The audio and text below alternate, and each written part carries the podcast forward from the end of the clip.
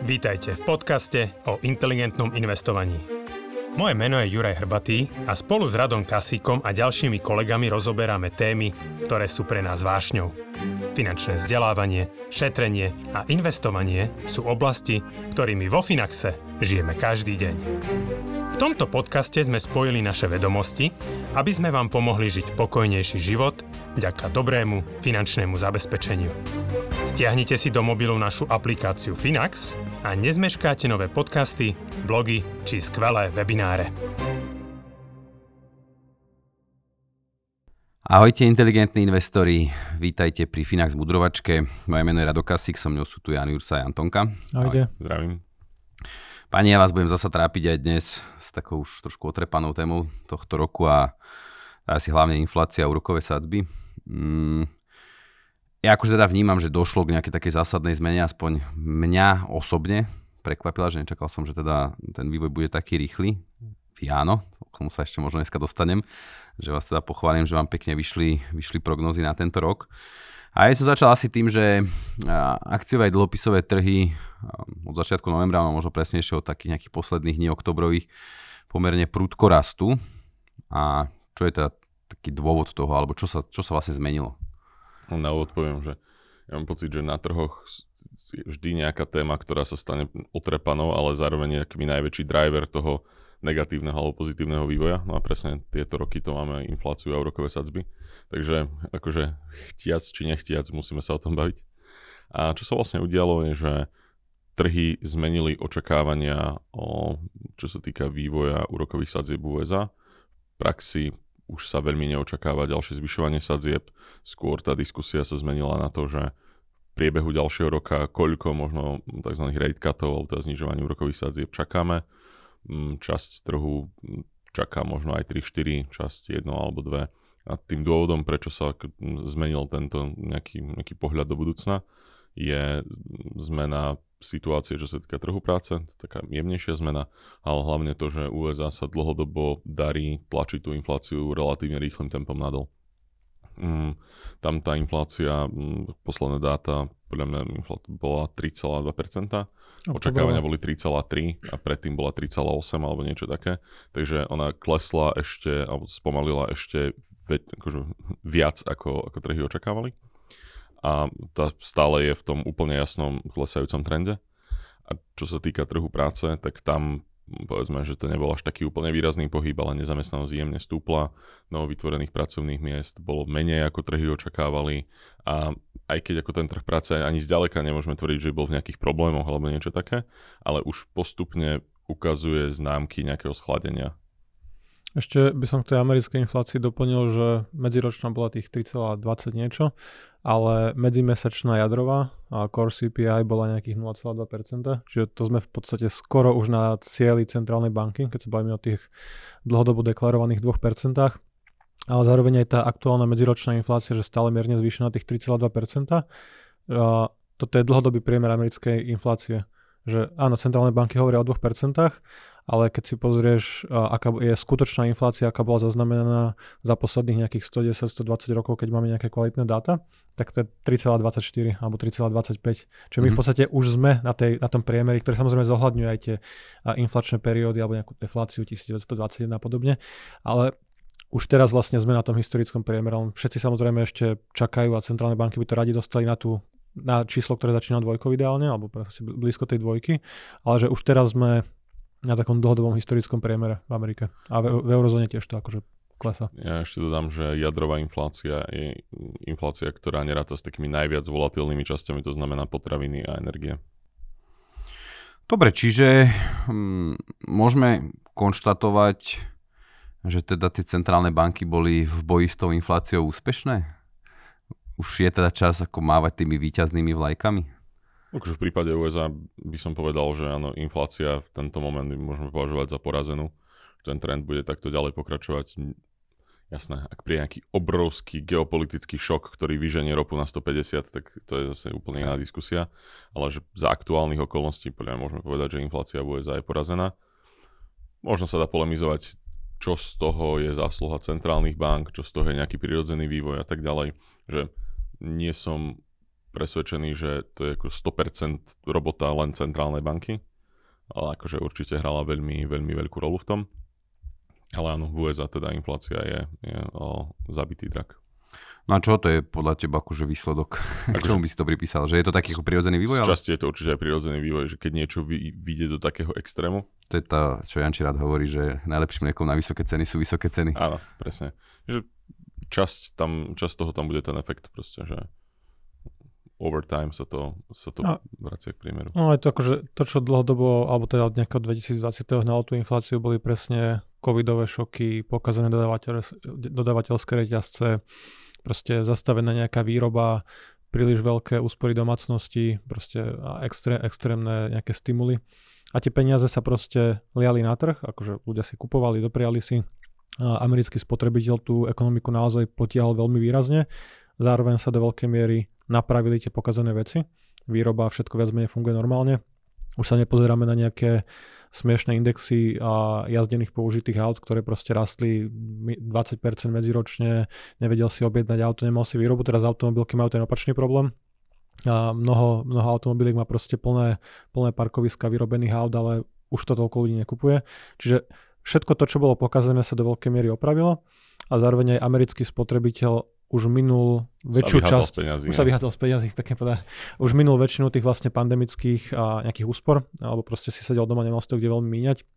A vyzerá, že ešte tieto Vianoce im zostávajú peniaze, že potiahnu to akože nadštandardne, že nie je to, že teraz by im došli peniaze, prestanú míňať a máme tu hneď recesiu, ako každý predikoval, ale áno, že do, došli úspory, napravili sa nejaké veci a samozrejme aj to zvyšovanie úrokových sadzieb a spomalilo realitný trh, a spomalilo požičiavanie, čiže všetko jedno s druhým, keď skombinuješ, tak už tu nie je veľa dôvodov, mimo nejakého šoku, ktorý si nevieš predstaviť, ale tak to je zbytočné sa o tom baviť, lebo si to nevieme predstaviť. To si vždy vedia ľudia najlepšie predstaviť. Z akej časti sveta by mal prísť a čo by mal byť dôvod, takže Dobre, ja sa ešte akože určite dostanem k tomu, že akože k tomu aktuálnemu ekonomickému mixu, lebo však tam ste už niečo naznačili aj s nezamestnanosťou, aj tu, že podstate majú automobilky na parkoviskách veľa aut, že on to neznie veľmi pozitívne. Čiže budeme sa baviť aj o tom, čo, na, čo nás čaká.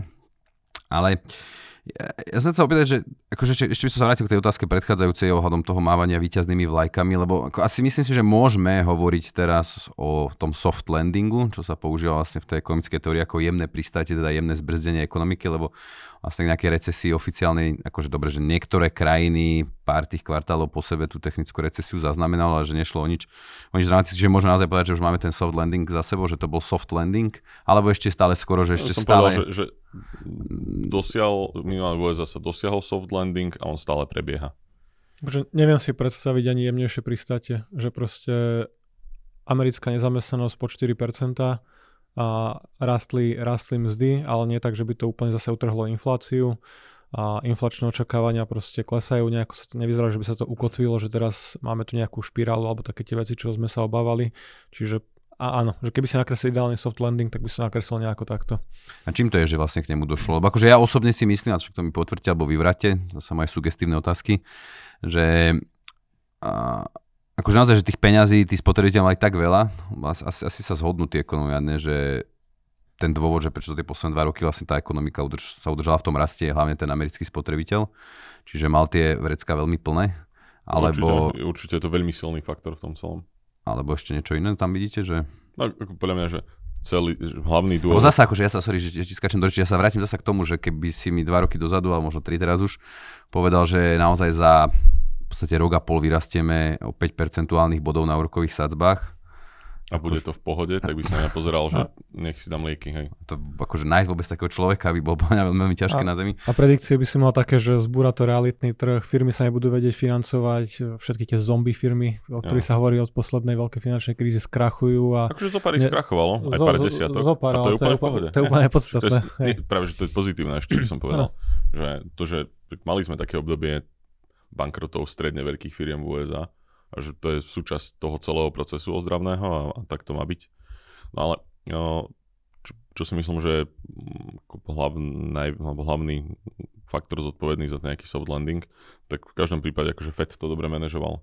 Že komunikačne a veľmi dobre zvládol nastaviť očakávania investorov, podnikov a tak ďalej, tak, aby ne, nerobili žiadne veľmi panické kroky, nejaké, neviem, obrovské predzásobovanie sa peniazmi a neviem čo a tak proste ani, ani sa nevytvoril nejaký obrovský pesimizmus do budúcna.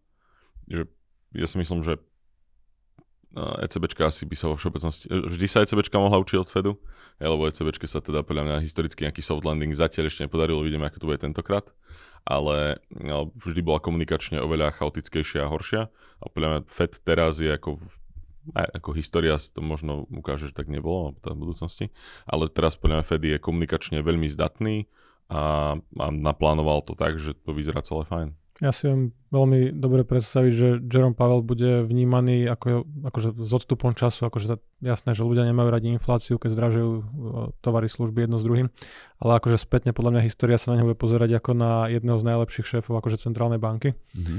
lebo takto zmanažovať zníženie inflácie bez nejakých veľkých dopadov na ekonomiku. Áno, niekto môže povedať, že pripisujeme mu aj tú vysokú infláciu, ktorá bola, ale zase predstavme si alternatívnu históriu, ktorá sa nestala, to sa ťažko predstavuje. Uh, keby nezamestnanosť stúpla a udržala sa na 10-15% a podobne, že on vlastne, áno, vytapetovali trh peniazmi, zjednodušene povedané, ale aká bola alternatíva? Že áno, ľudia museli sedieť doma, lebo proste štát im povedal, že nemôže sa s nikým streta- stretávať, pracovať jedno s druhým. Mali sme tu extrémnu reakciu, aj monetárnu, aj fiskálnu, ale to bola odpoveď na extrémnu situáciu, proste globálnu pandémiu. A že pokiaľ naša cena za to, že ako západný svet ľudstvo ekonomika sme zvládli pandémiu je nejakých niekoľko rokov zvýšená inflácia a teraz nehovoriac o tom, že to dobiehajú mzdy, že to mi príde celkom fajn cena. A to je veľmi dobrá že, cena. Že nikto si nevie predstaviť, že by reálne prišiel o prácu, prestal by splácať dlhy, neboli by odklady, či už hypoték alebo čo, akékoľvek iné podporné programy. Že áno, zaplatili sme za to rastom cien, ale zase nikto sa nepozerá na ten rast platu a na to, že ako mohlo byť horšie, keby to vôbec nespravili. Mm. Ešte k tomu by som povedal, že tiež to teraz tak vnímam, že, že Pavel, ak sa nič nejak extrémne pokazí, tak, uh, tak bude vnímaný ako jeden z najlepších šéfov Fedu. Na druhej strane, uh, v takýchto zložitých monetárnych otázkach my často prídeme na to až 5, 10, 15 rokov neskôr, že OK, že možno to, ako zmanéžoval nejakú krízu, vytvorilo do budúcna zase nejakú inú, že Greenspan bol tiež veľmi vnímaný v, v tom svojom čase a potom spätne nie je už veľmi pozitívne vnímaný. Že môže sa také niečo stať, absolútne to teraz nevidím na obzore, len že oni majú na niektorých takých exekutívnych pozíciách si vieš byť ohodnotený i hneď, keď končíš, ale tým, aká je monetárna politika, keby beh na veľmi dlhú trať, tak tu sa môžu tie nejaké negatívne dopady ukázať aj v budúcnosti. No dobre, tak poďme sa pozrieť možno na tú najbližšiu budúcnosť. a, akože stále trošku tá inflácia je aj nejakou premenou ekonomického rastu a dopytu. Čiže niekto by mohol povedať, tým, že tie ceny klesajú, že je to akože známka nejakého spomalujúceho dopytu alebo nejakých možno aj problémov v ekonomike. Vy ste tu teda už naznačili tú nezamestnanosť. V podstate aj tá americká spotreba asi začína trošku stagnovať.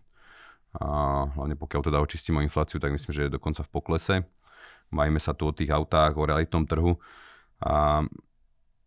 Čiže je to, je to podľa vás predzvez nejakého nejaké, nejaké recesie alebo nejakého ešte výraznejšieho spomalenia?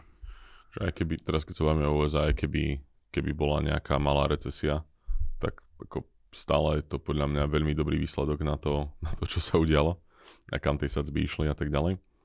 Ale tu podľa mňa treba, treba rátať s tým, že tak ako Fed zvýšil tie úrokové sadzby, on má teraz že plný zásobník.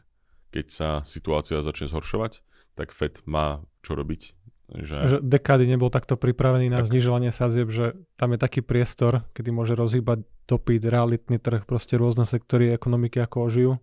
Tak ako keby si po dlhom dobe sucha proste polial akože čerstvou vodou, že to bude... Tak majú plnú cisternu. Že, že naj, najbližšia recesia bude teoreticky by mala byť najľahšie zvládnutelná možno, možno v modernej histórii.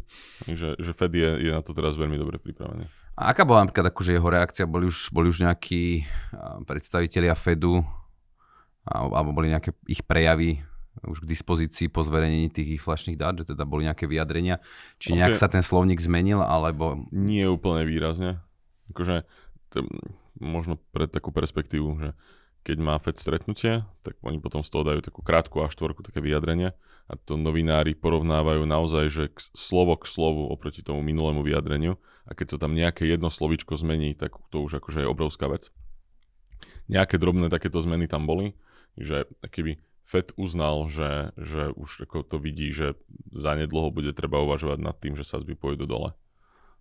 Ale zaujímavé možno z tohto pohľadu je pozrieť že, sa že na... Spieľa, že ako by už podľa, že to naznačilo, že začal nad tým uvažovať. Tak, hej.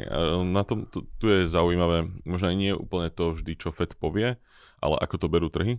V konečnom dôsledku FED stále, ako, to, čo povedia, je len nejaký nástroj. Oni potrebujú manažovať trhové očakávania a na to v USA je celkom pekný, však tie futures na, na Fed rates sa normálne obchodujú. Teda keby vieme sa pozrieť, aké sú stavky, ako trh verí tomu, že kde sadzby proste budú po ďalšom stretnutí, potom neskôr a tak ďalej. A keď som to tieto dni niekedy pozeral, tak akože nejak veľmi maličké percento ešte verí, že možno nejaký rate hike príde ale povedzme, že možno 98% trhu sa len pozerá na ďalší rok na to, že ako nízko sadzby môžu ísť. To je to, čo som hovoril na úvod. Ale že to, to nie je, že nejaký prieskum medzi ekonomami, ako sa robí pri ECBčke skôr, ale že tu pri Fede to, je, to, to sú ako keby reálni tradery a, a investori. Skutočné a tak peniaze. To sú hej, peniaze za tým, nie len, že čo, poviem čo si, čo si na nejakú... Ale aj tak akože na najväčšie, najväčšie americké komerčné banky, proste ich stratégovia, ekonomovia, analytici, že sa viac menej preháňajú v tom, že či bude uh, jeden rate cut, alebo budú 2, 3, 4, alebo aké budú scenáre. 275 bodov nejako UBS povedala. No, že už je, je trhový konsenzus, že sme na vrchole a už z vrcholu logicky ideš akože dolu. A môžeme sa baviť o tom, aké bude tempo, a aký bude dôvod, či to je očakávanie nejaké presne menšieho poklesu, recesie, raz nezamestnanosti, alebo jednoducho to, že to bude príliš reštriktívne a bude to dusiť ekonomiku, čo sa zatiaľ nedieje. Ale tak akože to uvidíme v budúcom roku.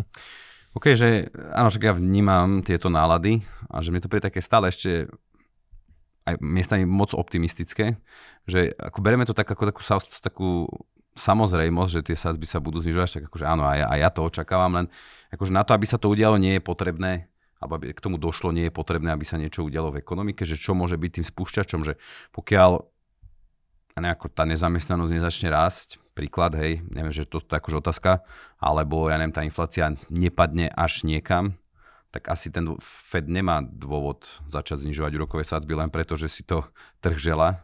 Jasné, akože minimálne budú musieť vedieť vysvetliť, že na základe čoho toto rozhodnutie idú robiť.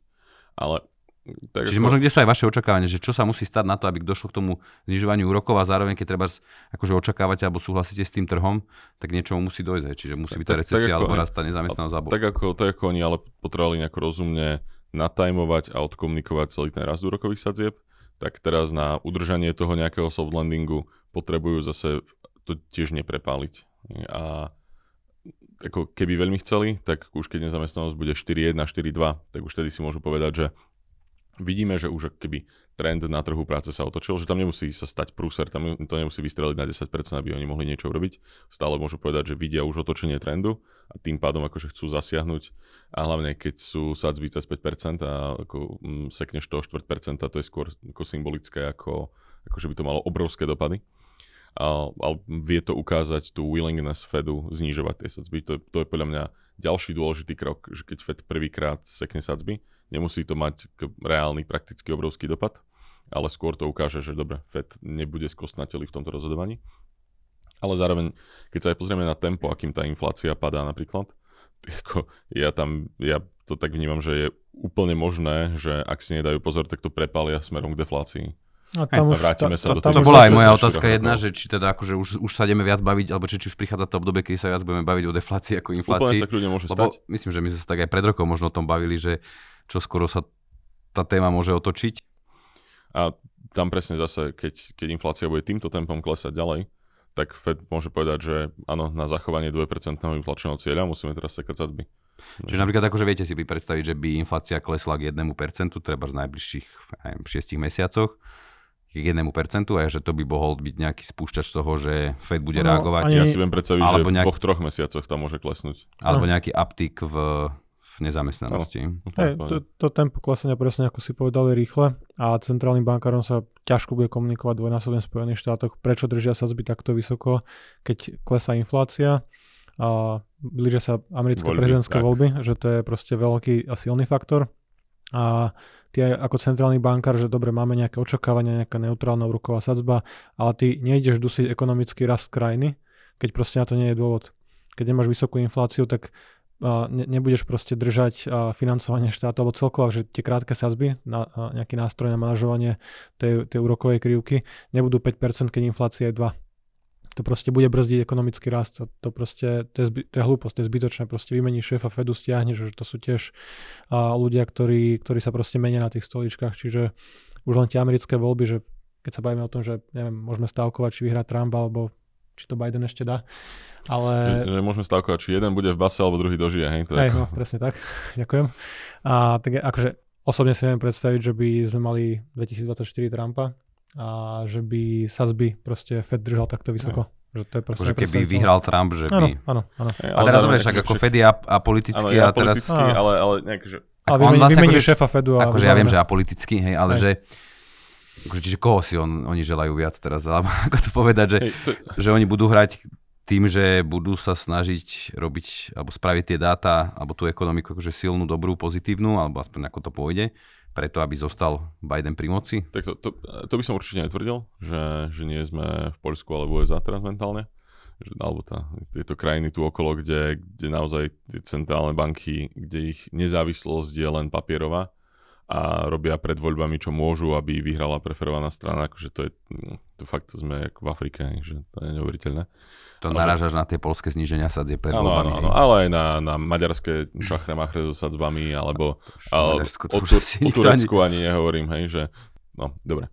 Ale teda, ni, ani, akože, čak Pavel je Trumpov kandidát ešte, keď sme vlastne pri tom, že on, ako, on je viac republikán ako demokrat. Že tu skôr si myslím, že Fed sa hlavne, keď sa zvolebnieva, chce vyhnúť tomu, aby bol v akejkoľvek forme o, obvinený z toho, že, že tie voľby ovplyvňuje. A že chtiac či nechtiac, to sa do toho rozhodovania v nejakej forme premietne. Mhm. Teda, že ak by, že, a to si myslím, že limituje možnosť Fedu ísť do nejakých extrémov. Že ak by výrazne viac dusili ekonomiku, ako je nejaký koncenzus, že je vhodné, tak Fed sa chce naozaj vyhnúť tomu, aby, aby to bolo, že to chcú Bidenovi poškodiť, to je Trumpov kandidát Pavel a tak ďalej, neviem čo. A úplne rovnako naopak. Že nemyslím si, že, že oni teraz idú, idú manipulovať americkú ekonomiku, aby sa voľby... No, to nie, ja som sa skôr pozrel na tú situáciu po voľbách. Že neviem si predstaviť, že by Fed zámerne dusil americkú ekonomiku, že proste ty chceš, aby ekonomika rastla, aby prosperita rastla a proste vysoké úrokové sazby sú v nejakej forme prekážka. Proste spôsobilo to Áno. dosť veľa problémov, zamrznutý realitný trh, ľudí sa to proste reálne dotýka, čiže asi nepočítame, že takéto sazby budú najbližšie 2-3 roky. Že sa bavíme o No tom, dobre, že čiže kde ich vidíš na konci roka budúceho 2024? A kedy čakáš prvé zníženie v Amerike? Ja viem, že to je zase taká lotéria, treba dať nejaký disclaimer, určite sa tým neriate, že to je len... Viem si to predstaviť Typovačka. nie, niekedy okolo marca, prvé zníženie, Áno, už. kľudne. O, a 2-4 rate cuty vidím v roku. 2 až 3, hej. A tak vieš, že m, keď sa ma spýtaš názor, tak ja... Ja, viem, že ťaháš to z klobuka, hej. Tak, že jasné. To sú také moje, taká pocitológia. Ja neviem, akože naozaj som na tým nerozmýšľal, že takto, že počítam so zníženiami, neviem, čo bude ten Alebo katalizátor, dúfaš, že prečo. dúfaš v zníženie. Nie, akože, áno, To- samozrejme, že, iné. že ja kvôli ECBčke, že každý, kto má dlh, by chcel mať akože lacnejší ten dlh, že to je, to je všetko v poriadku. Ale áno, že proste ideme z kopca a ako rýchlo pôjdeme, závisí od toľkých vecí, ktoré akože nevieme vôbec nejako teraz akože odhadnúť. Presne, že keď nám vyjde novembrová, decembrová inflácia proste okolo dvojky, tak presne, že v marci mať kad je úplne proste racionálne očakávanie. A hlavne trhy nebudú čakať na ten druhý a tretí, tretí rate cut. Proste v momente, ako sa nastúpi na tú trajektóriu, už dneska vidíme, že tie trhy Nie. proste rastú s očakávaním znižovania sadzieb. Že... Čiže oni s tým počítajú už. No jasné, akože máš uh, aktuálne index S&P 500 od začiatku roka uh, ku včerajšku nejakých 19-20% s dividendami, celkovo proste výnos, Nasdaq 50%, že áno, trhy sa pozerajú dopredu, tak ako hovoríme roky. No a z tohoto S&P dalo, čo tých 10% dalo za posledný týždeň, dva, hej. Áno, áno, že proste vymazalo nejaký ten pokles a jediné, čo sa vlastne zmenilo, boli inflačné očakávania a reakcie centrálnych bank, čiže v momente, ako sa nastúpi na tú trajektóriu, tie trhy proste ešte pravdepodobne viac ústrelia, ale už teraz si nadbiehame akože ten, ten nejaký akože budúci, budúci rast. Ale akože v budúcom roku, či budú 2, 3, 4, keď budú 0,25%, tak ich bude viacej, keď budú skákať o 0,5%, čo je úplne normálne, tak ako išli hore, Hej. vlastne však išli o 0,75. Áno, mali myslím, že aj takéto No. 75 bodové zvýšenia. Ako, Čiže mne- veľmi rýchlo sme išli hore, a tak akože nehovorím, že teraz pojeme úplne výťah dolu, ale V tomto sa mi páči, že sa trochu týmto rastom normalizovali tie väčšie pohyby na sadzbách. Lebo keby rokmi nejako sme si zvykli len na tie štvrť percentné. no, teraz to bolo pol 0,75, že OK. Hej, ale pritom, keď bol prvý ten o pol percenta, tak to bolo, že wow, veľká vec, hej, že o pol percenta sa No, hýbame. a Celkovo ten pohyb bol extrémny, že tak to je, Áno. čo sme na viac ako 20 ročný maxi, akože myslím v Amerike nie, ale v Európe určite. Takže je to akože slušné. slušné. Ono akože aktuálne vlastne tá politika americkej centrálnej banky stále zostáva reštriktívna, že, že čo je vlastne takým ukazovateľom tej obmedzujúcej politiky? Iba to, že je vlastne vyššie úrokové sadzby ako inflácia. Mňa by ešte možno aj pri tomto zaujímalo, že aký má výhľad a čo by sa dialo, lebo na to, to som ja nečítal nikde alebo nepočul dlhšie, čo sa týka tej ich bilancie. Hej. Čiže oni v minulosti robili to známe QE, kvantitatívne uvoľňovanie, teda nakupovali z pravidla dlhopisy z trhu. Že tam to ako vyzerá? Ten balance sheet klesá pomaly. Akože je tam, je tam jasný klesajúci trend. Hej, to znamená, že Fed necháva, necháva zmaturovať tie dlhopisy a nekupuje ďalšie. A aj odpredáva, či nie? Neviem, či odpredáva v tento moment. Podľa mňa neodpredáva. Minimálne to tempo poklesu na tom balance sheete by bolo výrazne väčšie, keby odpredával. Toto vyzerá, že naozaj len, len to necháva akože zmaturovať a ale ako povedzme, že ako ten, ten balance sheet vyrastol za posledných 15 rokov, to je akože ešte má dlhú cestu pred sebou Fed v tomto. Dobre, ale či vlastne to tiež treba si aj na to sa pozerať, že pokiaľ sa znižuje tá bilancia, tak to je tiež nejaké stiahovanie tej likvidity z trhu, čiže to akoby umocňuje možno Hej. tie úrokové sadzby. A toto je do Umocňuje, budúcnosti, že čo si napríklad vymyslíte, akože ja viem, že veľmi špekulujem, že to sú už také, také odhady, že nie sme už nejakí špecialisti na monetárnu politiku, že nie je to náš denný chlebiček, ale a to ma teraz akože napadlo, že vy si viete predstaviť, že on by ďalej aj znižoval tú bilanciu a popri tom znižoval aj úrokové sadzby, že by to takto nejak hralo? Úplne v pohode, si to viem predstaviť. Že teraz podľa mňa tie úrokové sadzby v tento moment sú násobne silnejší nástroj ako to maličké znižovanie bilancie. Predtým, ako sa, ako sa začali zvyšovať úrokové sadzby, tak keď Fed trochu znižoval tú bilanciu, tak už toho trhy panikárili pomaly a tak ďalej, lebo po rokoch toho, ako vysával všet, všetky dlhopisy, čo videl, tak o, sa ten trend otočil. Teraz sa o tom, že on zmenšuje ten balance sheet ani nerozpráva. O, pri tých vysokých úrokových Druhorada sadzbách je to úplne že, že nepodstatné. A Ja, že pri tom to akože obrovské peniaze. áno, áno. Ale že sú čo, 4 bilióny, či koľko? 7, 8, Tak. niečo také. A viem si ale úplne v pohode predstaviť, že Fed bude znižovať úrokové sadzby a zároveň bude postupne stále, stále ten balance sheet znižovať. Mnohí predstavitelia Fedu majú predstavu, že ten balance sheet by mal byť výrazne menší. A že to je tiež taká filozofická debata vlastne, že mal by byť, nemal by byť. Je to problém, že ten balance je nafúknutý. No, že to, že je historicky vyšší ako bol, neznamená, Že- že teraz musí klesnúť tam, kde bol. Pozdravujem Japoncov. No, presne. Aj, že t- tam pol krajiny je na balance sheete Bank of Japan proste.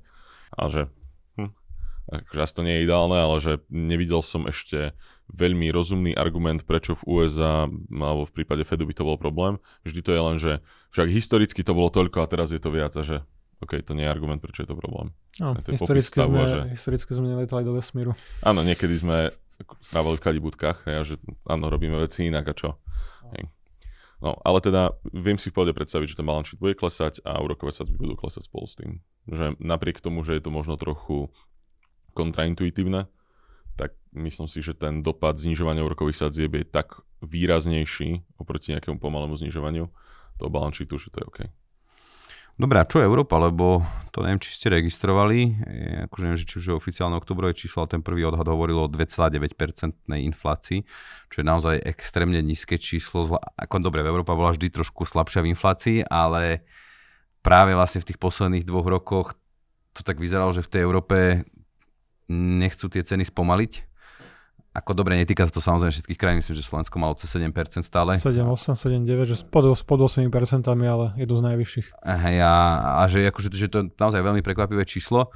Čiže ako to vnímate v Európe? Možno toto, čo sme sa aj bavili teraz o Amerike, aj z pohľadu nejakej tej ekonomiky, z pohľadu toho výhľadu, či ešte tie zníženia prídu treba skôr, či je treba recesia tu pravdepodobnejšia.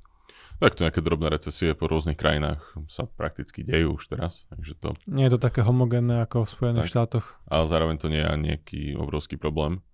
A tá inflácia ma celkom prekvapila, že to sme tak aj hovorili, že v tej eurozóne ona nešla tak úplne, úplne proste spoľahlivo dole, ako, ako v prípade USA.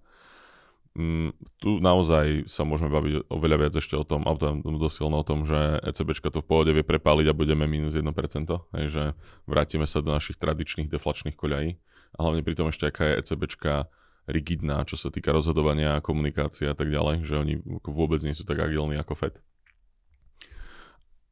Uvidíme ešte, ako to bude vyzerať po novom roku. Predsa len ako naša tradičná, tradičná európska vec tieto roky, že ide zima. Uvidíme, aká bude tuhá zima mne sa páči, že my sme sa v tomto vrátili proste o 150 rokov dozadu, že tu nás ako ovplyvňuje to, že tak keď bude ťažká zima, bude horšie, keď bude ľahká zima, bude dobre. Takže normálne toto je zrazu zase téma. žije každý do jary.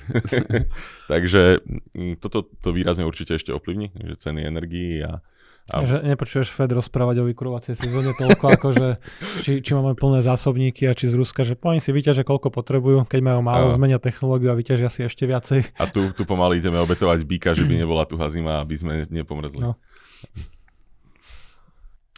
Dobre. Čo si teda z toho tak v sumáre majú vziať investori? Akože predpokladám, že väčšina našich poslucháčov sú investori. Čiže znamená to, že budúcnosť je ružová, jasná, veselá. Tak Kto akože budúcnosť je akože vždy neistá. Väčšinou nás všetkých pozitívne prekvapí to, čo sa stane.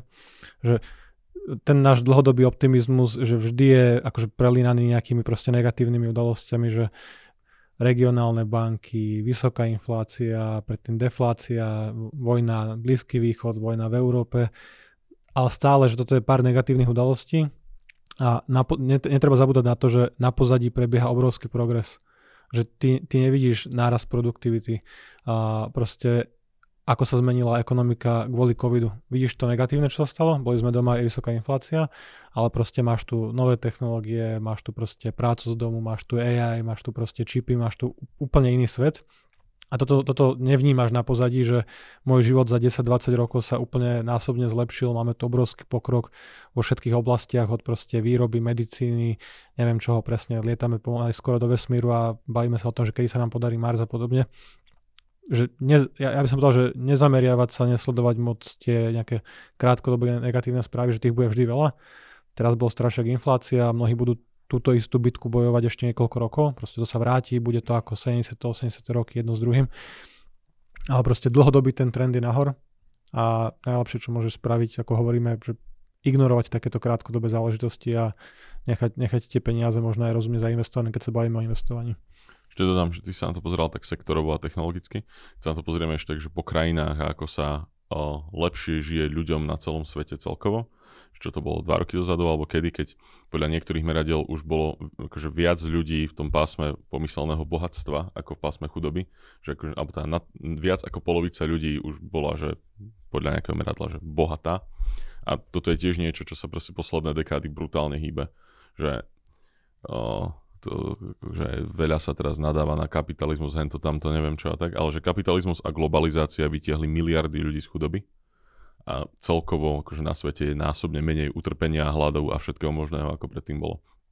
Toto je tiež niečo, čo my tu zo Slovenska až tak nevidíme, ale že ako, pomaly každý mesiac sa proste milióny ľudí z toho dostanú, čo je tiež ako, podľa mňa veľmi op- super a optimistická vec. No, keď chceš participovať na takomto akože dlhodobom zlepšovaní stavu ľudstva, rastie ekonomiky, proste progresu spoločnosti, tak najlepšou stavkou na to je proste vlastniť podiely v tých firmách, ktoré zlepšujú ten stav toho sveta.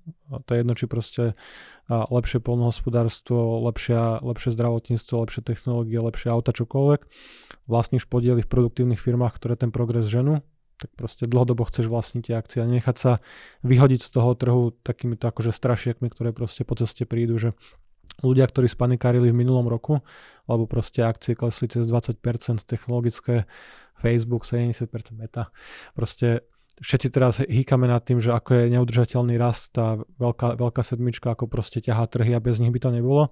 Až to, to sa proste historicky opakuje. Akože v minulom roku zase tá veľká sedmička bola skoro minus 50%, je to veľké technologické akcie od Tesly cez, a, cez Metu a podobne. Že fakt nesledovať to na tej dennodennej, mesečnej alebo báze, alebo keď sledovať tak zo športu. Aj my, to, my sa nad, nad tým mm. akože bavíme, sa je to zaujímavá téma ale nejdeme nejako meniť a, nejaké naše dlhodobé investičné správanie, že sú vysoké sazby, tak teraz čo, všetko predám, počkám, kým klesnú. Keď už klesnú sazby, už je neskoro. Už, te, už teraz vidíme, že to vidno, teraz, sa, sa, sazby ešte ani len nezačali klesať, že sú na mnoho dekadových maximách. pravdepodobne zastavili rast.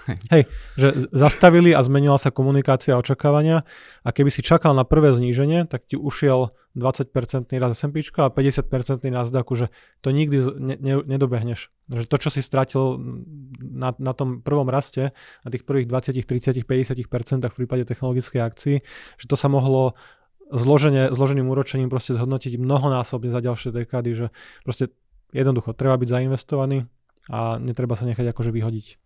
Čiže správami. ďalšia zastávka je už nový vrchol, že to no máme zase však ono je to už v podstate, čo kedy, keď to bolo v júni alebo v oktobri, aj ktorý myslím, že indexov sme mali ešte v júni minulý rok a na niektorých v oktobri, čiže to už je viac ako rok. No tak sme pár percent pod uh, historickými maximami a je prirodzeným stavom akciových trhov alebo celkovo produktívnych aktív, že dlhodobo rastú. Tak akože nový vrchol, to nie je niečo, čo by si sa mal obávať, to je tak, proste niečo, čo sa bežne deje. Tešíme sa. Krásne aj možno na Margo toho, čo si teraz hovoril, že som, však Nvidia nemala tento týždeň výsledky, ak sa nemýlim. Však to bol, myslím, že nárast oni toho štvrťročného zisku medziročne bol z nejakých neviem, 800 miliónov na 9 miliard. to sú, to naozaj si človek povie, že tých 400% alebo 200%, čo spraví za rok, že to nie je až tak veľa.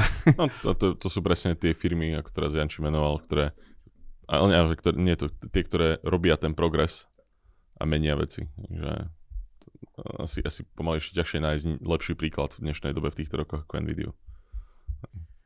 Dobre páni, tak ja vám ďakujem veľmi pekne za vaše insights. Verím teda, že zase sme vám nejaké otázky zodpovedali, že sme vám trošku priniesli svetla o tom, čo nového sa deje v makroekonomike, ako sa tá situácia vyvíja. Ja veľmi pekne, pekne ďakujem za priazeň. Ak sa vám teda video páčilo a nechcete si nechať ujsť ďalšie video, určite nám dajte like, odber. Ďakujeme, do počutia, dovidenia. Dovidenia, do počutia. Do počutia.